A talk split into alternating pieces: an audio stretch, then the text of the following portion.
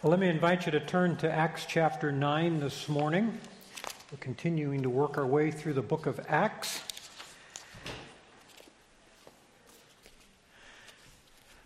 Well, needless to say, it's great to be home. We had a gr- wonderful trip, and you'll hear more about it February sixteenth. Kelly and Leah are still, well, as far as we know, they made it to the Philippines. We, there's quite a story of us all leaving India and coming back that I won't take the time to share with you now, but uh, as far as I know, they're in India. The rest of us are home, the uh, Arnolds and Hoopers and myself, and uh, it was just great to be with members of our church, this being my second time in India, and uh, I think we're all still kind of getting over the jet lag. I'm kind of guessing, I don't know where they are, but I think my body is somewhere just a little east of uh, the East Coast. Uh, still kind of catching up to me, but uh, if you've ever traveled like that, it, it takes a while to kind of get back in your normal routine of sleeping. So anyway, my prayers will probably be a little shorter this morning so I don't fall asleep during them. But I did learn a real key word while I was in um, India, one that opened up all kinds of opportunities for ministry for me personally, and that is the word foos, like if you're a car guy, Chip Foos, like F F O O S E, foos, and then say, instead of saying thief with an F at the end, take the F away. So foos thi. You know what that means? Wrestling in India. And I use that a lot with those little kids, and they kind of looked at me like, you want to go at it, buddy? Anyway, so that was fun.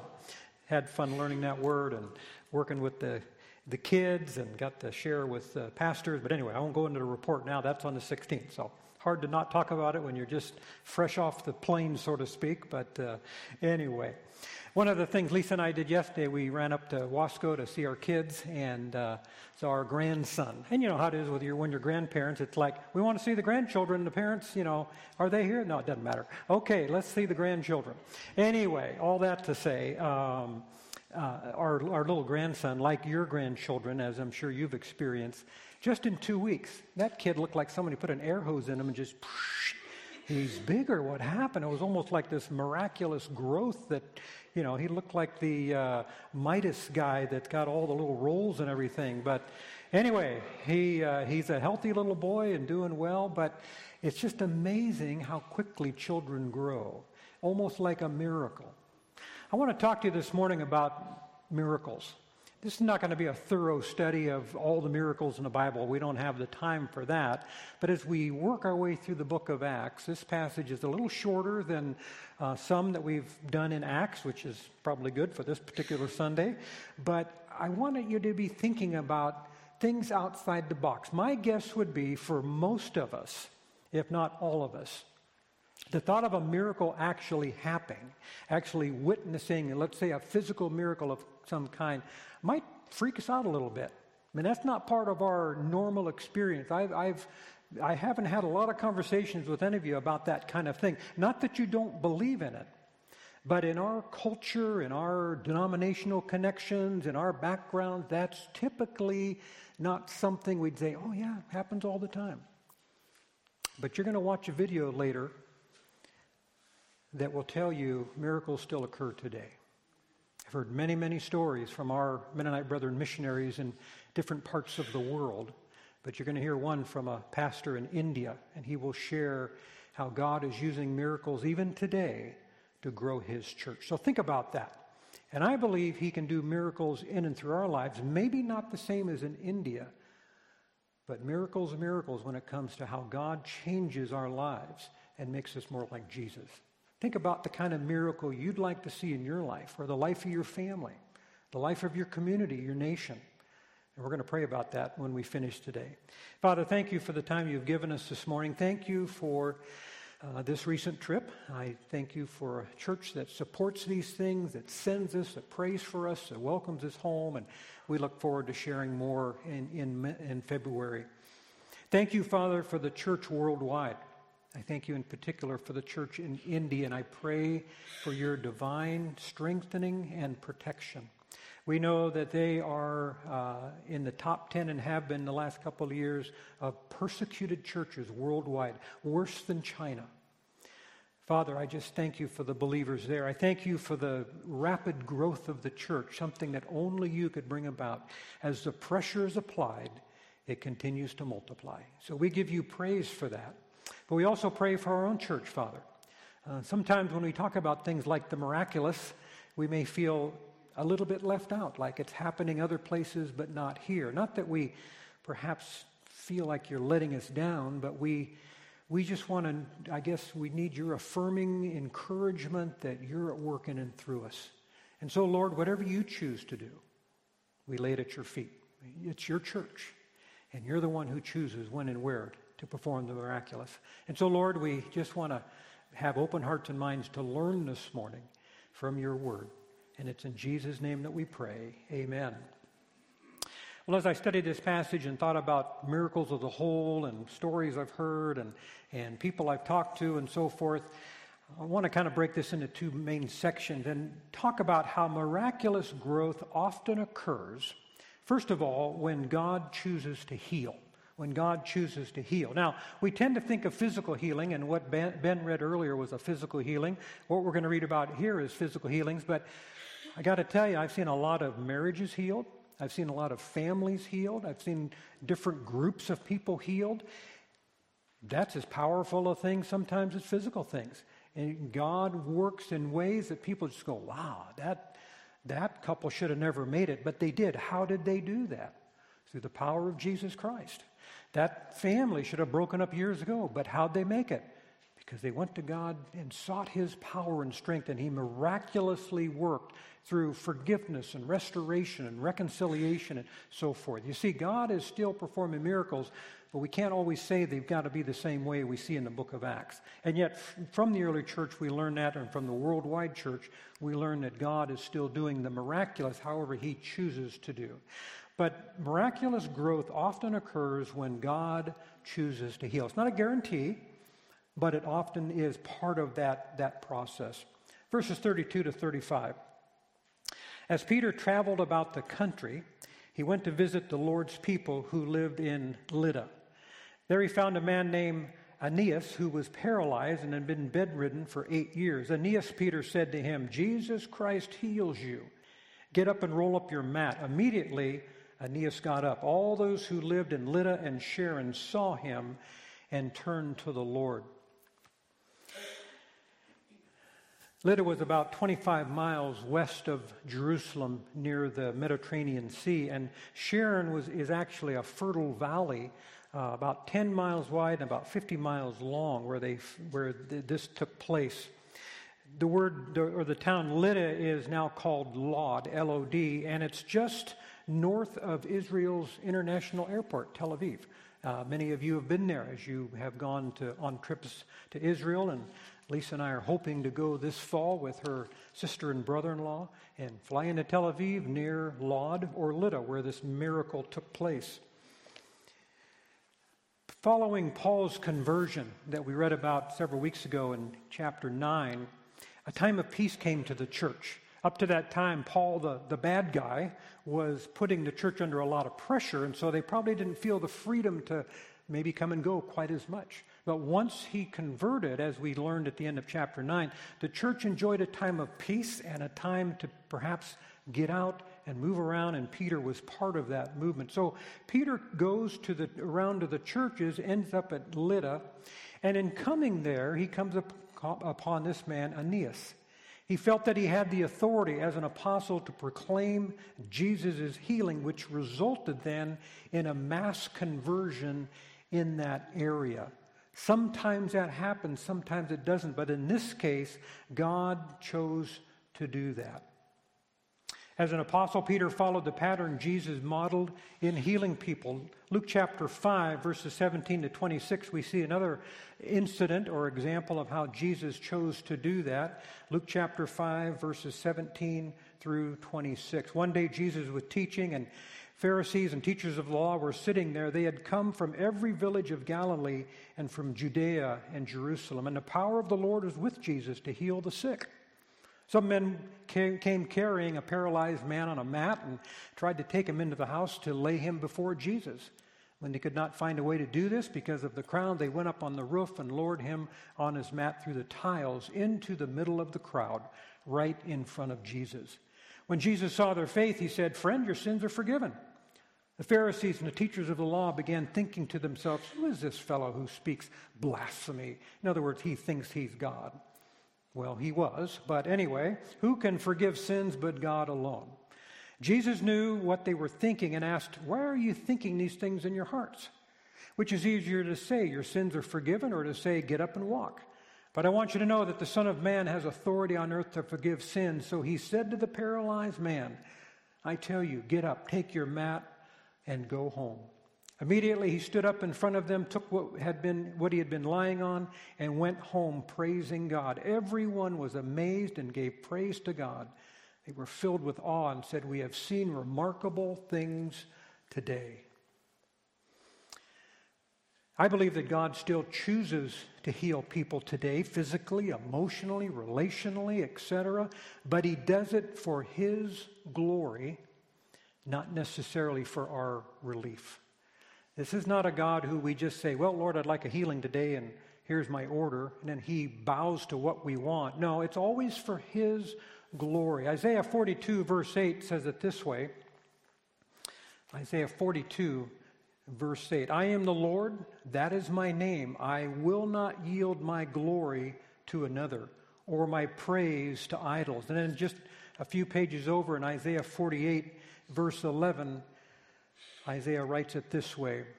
"For my own sake, for my own sake I do this. How can I let myself be defamed? I will not yield my glory to another." Paul reminds us as an apostle that God at times will heal, and we certainly saw God working through Paul in miraculous ways, physically speaking, but we also saw that God's grace was sufficient for Paul when God chose not to heal Paul. And keep in mind that Jesus, in his earthly ministry, did not heal everybody he came across. There were more sick and lame and dead people around than Jesus chose to heal. But it was always done with a purpose, and the purpose was to bring glory to God and draw people to himself. That is the purpose of healings of any kind, that God wants to be glorified as he does that. Second Corinthians chapter twelve, Paul says, "I must go on boasting, although there is nothing to be gained.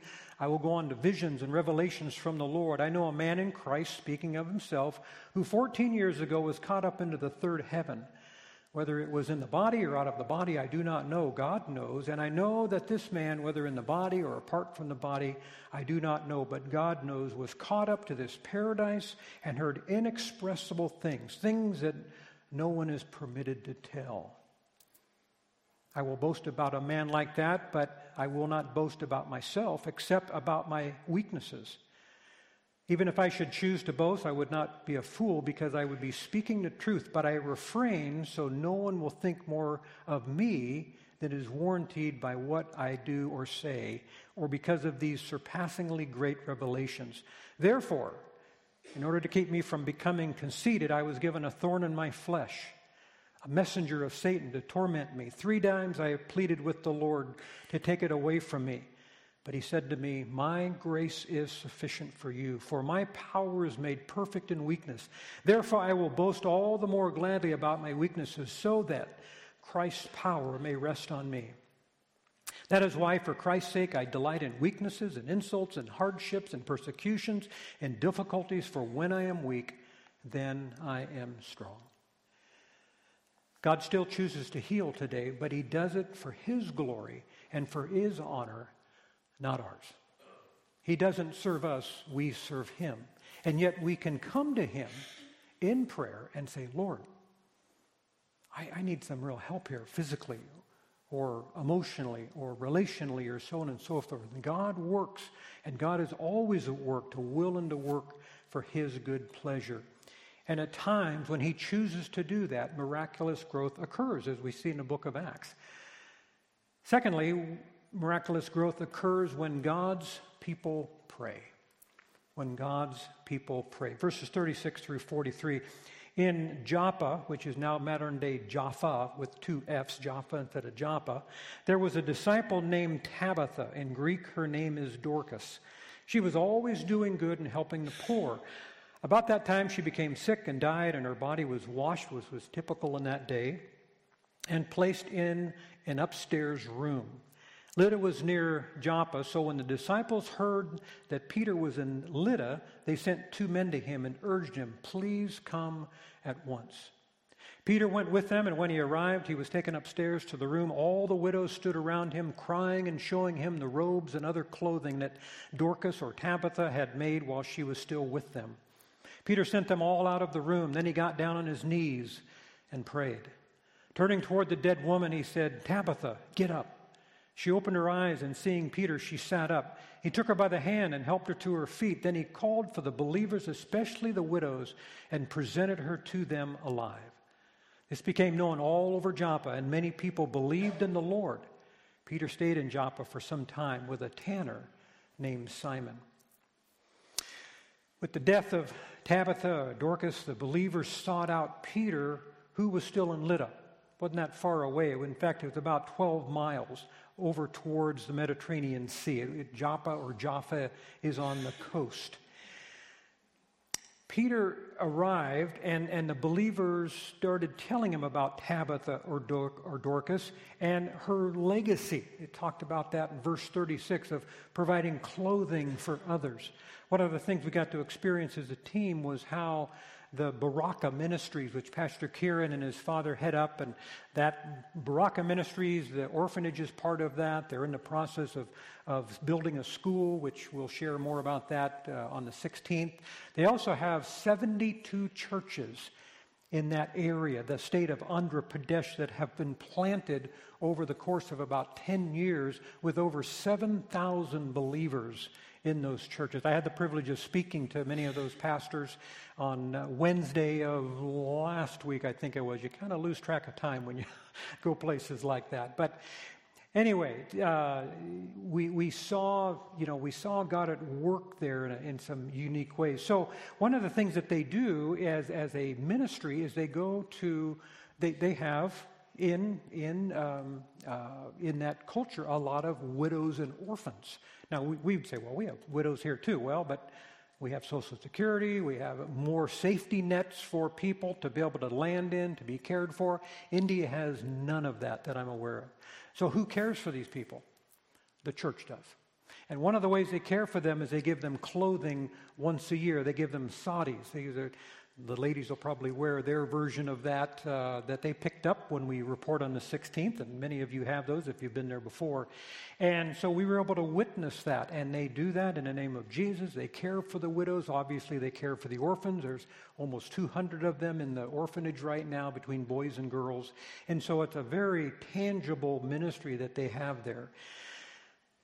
I guess a question that occurred to me, though, as I was studying this, as, as the church, in a sense, talked about Tabitha or Dorcas and what she was known for, it raised a question in my mind. What are you going to be known for when you die? What is Shafter Mennonite Brethren Church known for in the community? And are we known for the kind of things that people would say, man, that's from God? Because if we're not, we're not making a difference.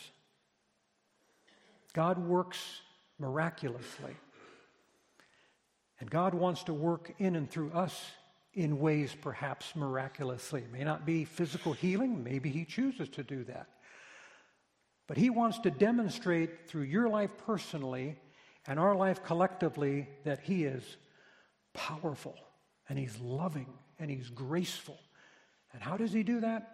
By our yielding ourselves to him and his will and saying, Lord, you do whatever you choose to do in and through my life and make yourself look good, because it's not about me and it's not about us. It's all about him. That's God's glory, not ours. Tabitha got that. She got that. And the good things that she did were motivated out of her love for Jesus Christ. So Peter was confronted with the condition of Tabitha. She's dead. So he went to prayer. And he commanded her to get up, which she did.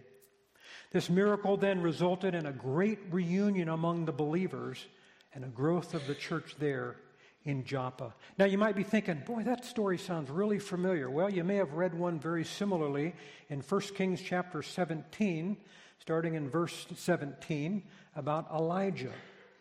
Sometime later, the son of the woman who owned the house became ill. He grew worse and worse and finally stopped breathing. She said to him, she said to Elijah, "What do you have against me, man of God?" Because this was a special son that he promised her. "Did you come to remind me of my sin and kill my son? Give me your son," Elijah replied. He took him from her arms and carried him to the upper room where he was staying and laid him on his bed. Then he cried out to the Lord. He prayed, "Lord my God, have you brought tragedy even on this widow I am staying with by causing her son to die?" Then he stretched himself out on the boy three times and cried out to the Lord, "Lord my God, let this boy's life return to him." The Lord heard Elijah's cry, and the boy's life returned to him, and he lived. Elijah picked up the child and carried him down to the room and to the house. He gave him to his mother and said, "Look, your son is alive." Then the woman said to Elijah, "Now I know that you are a man of God, and that the word of the Lord from your mouth is the truth." Luke chapter seven, we see yet another miracle that Jesus brought about to bring glory to himself and to draw people to himself, starting in verse eleven. Soon afterward, Jesus went to a town called Nain, and his disciples and a large crowd went along with him. As he approached the town gate, a dead person was being carried out, the only son of his mother, and she was a widow. And a large cloud, crowd from the town was with her. When the Lord saw her, his heart went out to her, and he said, "Don't cry." Then he went up and touched the bier they were carrying him on, and the bearers stood still. He said, "Young man, I say to you, get up." The dead man sat up and began to talk, and Jesus gave him back to his mother. They were all filled with awe and praised God. "A great prophet has appeared among us," they said. "God has come to help his people." This news about Jesus spread throughout Judea and the surrounding country. Miraculous growth often occurs when God chooses to heal, however he chooses to do that. Miraculous growth also occurs at times when God's people pray, pray from their heart, crying out to the Lord for whatever is on their heart. Acts reveals a pattern of miracles and growth based on Jesus as well as a commitment to prayer. We see that right from the beginning in Acts chapter two, starting in verse twenty-two. It says, "Fellow Israelites, listen to this. Jesus of Nazareth was a man accredited by God to you by miracles, wonders, and signs which God did among you through him, as you yourselves know." Why did Jesus do miracles? To give a very clear sign that he was more than a man. He was God himself, and to draw people to himself so that they would have their ultimate need met, their greatest need met, which is spiritual. People can live a very healthy, long, fulfilled life, die, and go to hell. That's not good. That's not good at all.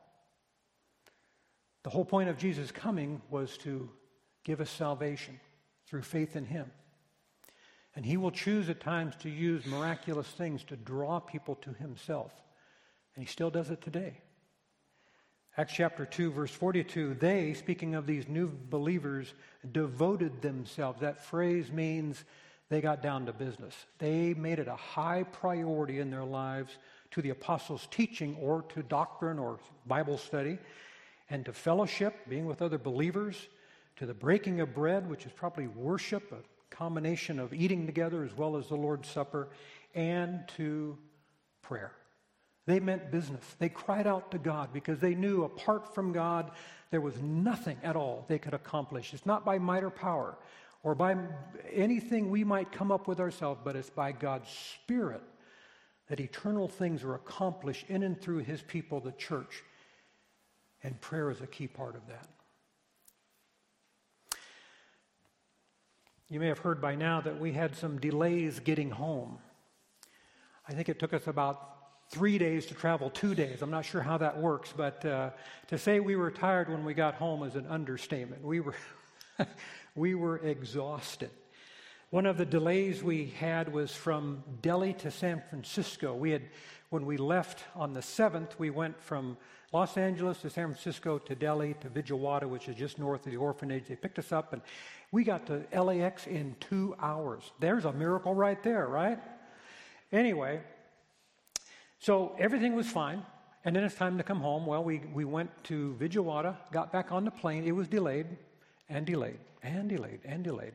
And we finally got on the plane, got to Delhi, and we had to do, you could, some of you remember the old O J Simpson ads, Hertz Rent-A-Car, he's jumping in the luggage. That was our team trying to get to our connection to, from Delhi to San Francisco. We made it on the plane. Oh, thank you, Lord. And we sat on the plane for six hours. Never left the ground. They unloaded us into buses. We had to go back through immigration, and we're thinking, oh, talk about crying out to the Lord. We just wanted to cry. But anyway, so we finally, next day or morning, you kind of lose track of time on those type of trips. We get back on, we get another flight, and this one's from Delhi to Newark, New Jersey, which was kind of cool because as we came in, I could see the skyline of New York City. That was pretty fun. Anyway. Come to find out, though, that that plane that we had sat on for six hours, when they got it ready to go again the next day, had mechanical problems. Now, you could say, oh, it's coincidence. I'd say, no, that's a miracle. I think God used that fog to say, you're not going anywhere, because you might get off the ground, but you might land much harder than you ever planned. And so God, in his sovereignty and his protection, just grounded that thing, and quite a few other flights. I had an opportunity to talk to P- Pastor Kieran Paul, who's just a remarkable leader in India, and I told him what I was preaching, and I said, Kieran, can you give me a couple of stories from the churches here? Tell me what's happening, what you see. Here's the first thing he told me. The church in India will not grow and does not grow unless God performs miracles. I've got a little interview I want to show you that Kelly happened to tape as we were talking, so watch the video. Uh, uh, miracles happening. Oh. Because, uh, like for an example, mm-hmm. uh, in Kamu, mm-hmm. the village church where we stopped that day while returning, mm-hmm. I went inside the church and I returned mm-hmm. saying that, oh, not all the people are here, so let us do it on mm-hmm. Sunday, mm-hmm. giving the saris. Mm-hmm. So in that church, the one of the women, mm-hmm. and the head, and she is the wife of the headman of that village, mm-hmm. and they're non-Christians. Mm-hmm. They're non-Christians. They're mm-hmm. not Christians. Mm-hmm. So they're non-Christians, and uh, she had cancer, mm-hmm. and the doctors gave her maybe six months time. Mm-hmm. But amazingly, in the very beginning days of my father's ministry in those areas. Mm-hmm. Uh, in the year nineteen ninety-three or ninety-four, mm-hmm. uh, he went and prayed, mm-hmm. and she, and all the family was expecting her to die in next six mm-hmm. months, mm-hmm. but she just kept on going for next ten years. Mm-hmm. So, mm-hmm. after one year, mm-hmm. they realized that the Lord has helped us uh, through our pray- prayers and also helped her mm-hmm. in getting healed.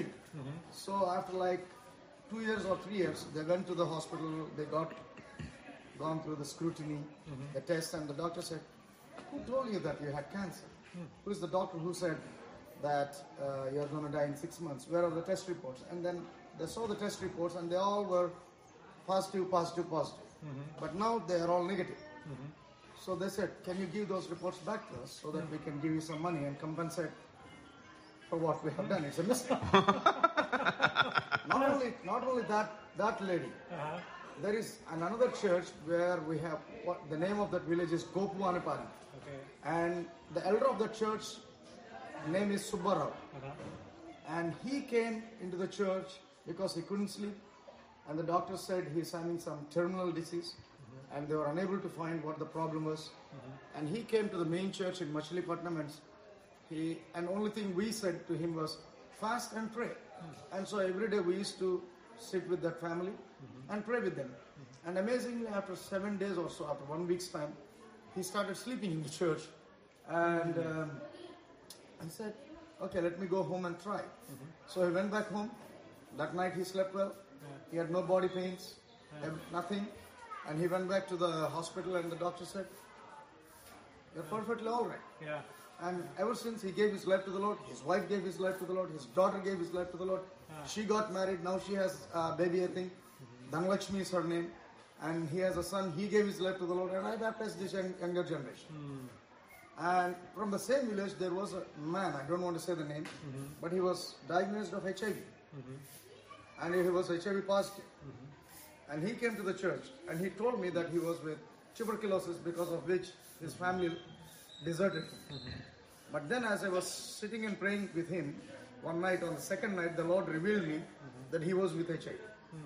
So I started praying and I asked him, hey, tell me the truth, you are mm-hmm. not with tuberculosis, but mm-hmm. something serious. And he started crying and saying, I'm sorry, mm-hmm. whole family rejected me mm-hmm. because of that uh, virus mm-hmm. in my body. I thought you too would reject me, so I did not tell you the truth. Mm-hmm. I just want to die here. When I die, let my family know mm-hmm. so that they can come and take me home. Mm-hmm.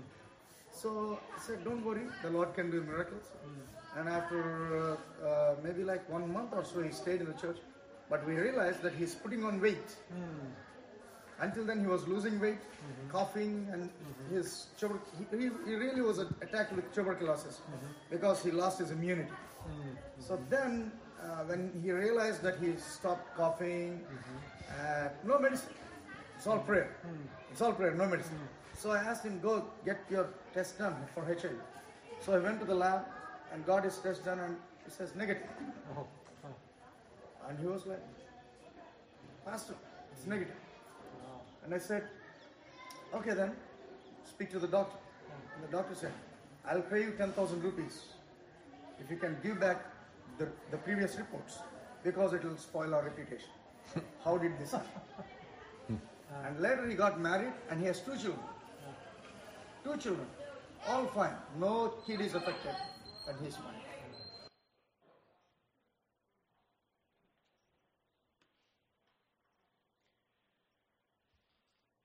Is God still doing the miraculous?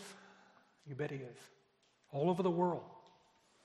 I've talked to many of our missionaries that work in Muslim countries, and they would say God works primarily through dreams and visions there.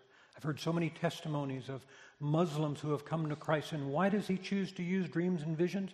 Because that's part of Muslim theology. So He works His way into their theology, and their vision is always of Jesus. And then they come to Christ. God is still doing miracles today. God uses miracles to demonstrate His power, His love, His provision, but most of all, Jesus. Because our greatest need is not physical. Our greatest need is spiritual. We need Jesus. And the world needs Jesus. So, the question, I guess, really is, what about miracles today in a church like Shafter Mennonite Brethren Church? What about it? I guess the affirmative, the yes, would be God would choose to do whatever He wants to do in our midst to spread the gospel and to encourage the church. That's the main reason, to spread the gospel and to encourage the church, because it's about His glory, not our convenience or comfort. It's about His glory. So as He chooses to do what He does, it's to build up the church and to spread the gospel.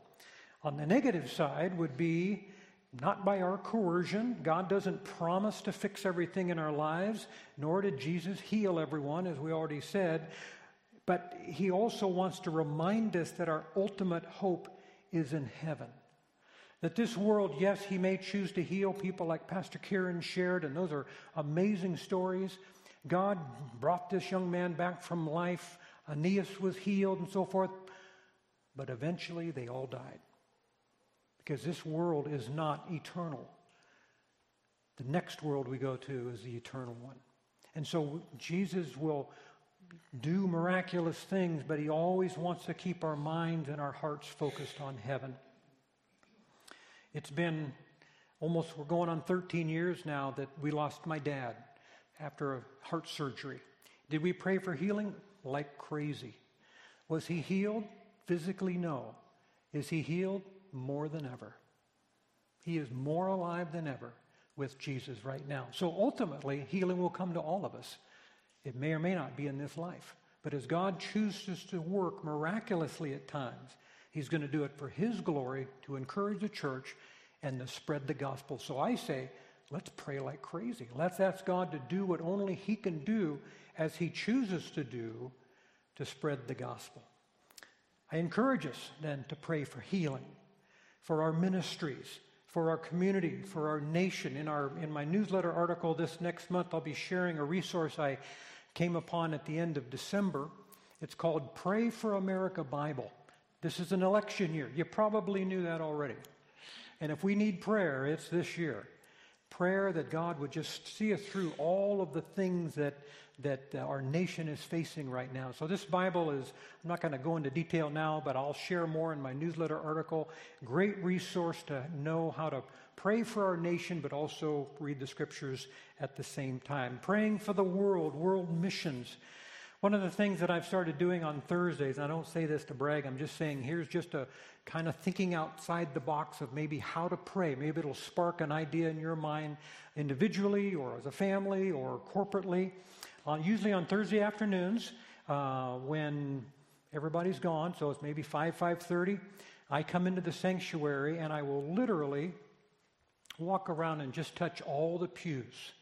Now you might say, well, that's kind of weird. Well, weird or not, what's going through my mind is, Lord, just as you have touched my life, just as you have touched the life of our church family and continue to do so, would you fill these pews with people and touch them? And so it's just a symbolic way. For, it's kind of like praying your neighborhood or walking in the community. Different groups do that. Maybe you've done that kind of thing for more for at times. But for whatever reason, for me, that just has become a habit that I've started to practice. And I missed last Thursday because I was somewhere over the Atlantic. But in my mind, I was thinking about it. And uh, it's just an idea. Maybe that's something you'd want to do at some time. Just come to the church anytime during the week. We're open. Come on through and just... Maybe it's the pew you sit in. Just say, Lord, whoever sits in this pew, would you touch their life? Would you draw people from the surrounding community to fill this place? People that need Jesus. And if you choose to use a miracle in my life or somebody else's, man, you do it for your glory and you fill this place. Because it's all about his kingdom. It's not about us. It's not about me. It's not about you. It's all about God's kingdom. I want to end our time by just giving you a few minutes to pray. You can do this silently or you can do it out loud. Doesn't bother me either way. I'm going to give you, give you just a couple of minutes or so. And the theme is healing. So you think about people maybe that need a physical touch or an emotional touch or a relational touch, whatever it might be. I'd like to invite the uh, worship team if they'd come forward. And uh, I will close just a few minutes before noon so we can sing our closing song. And then we're going to enjoy lunch together. So let's pray together as a church, asking God to bring healing to people as he chooses and see miraculous growth as a result of that.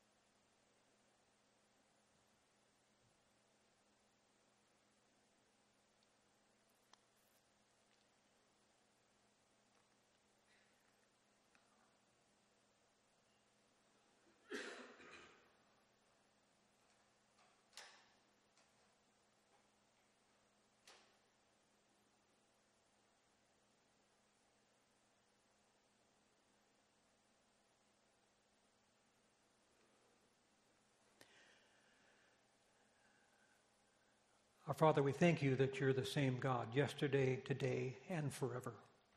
And we confess when we read passages like this this morning, for most of us, we can't relate to uh, the physical healing that is uh, talked about here. Most of us even can't relate to what we hear from Pastor Kieran. Uh, for you, for whatever reason, Lord, you have chosen to perhaps not bring that type of healing in our midst. It doesn't mean that you can't or you won't, but uh, in your uh, in the way you work to build your kingdom. We know that you use different means and perhaps different places. It doesn't change who you are. It just means it's your prerogative. You're the head of the church. But Lord, as we think about healing, we realize there's so much more to it than physical. All of us will die, even if we're healed. Death is still coming. But Lord, we pray for healing for people physically that need that.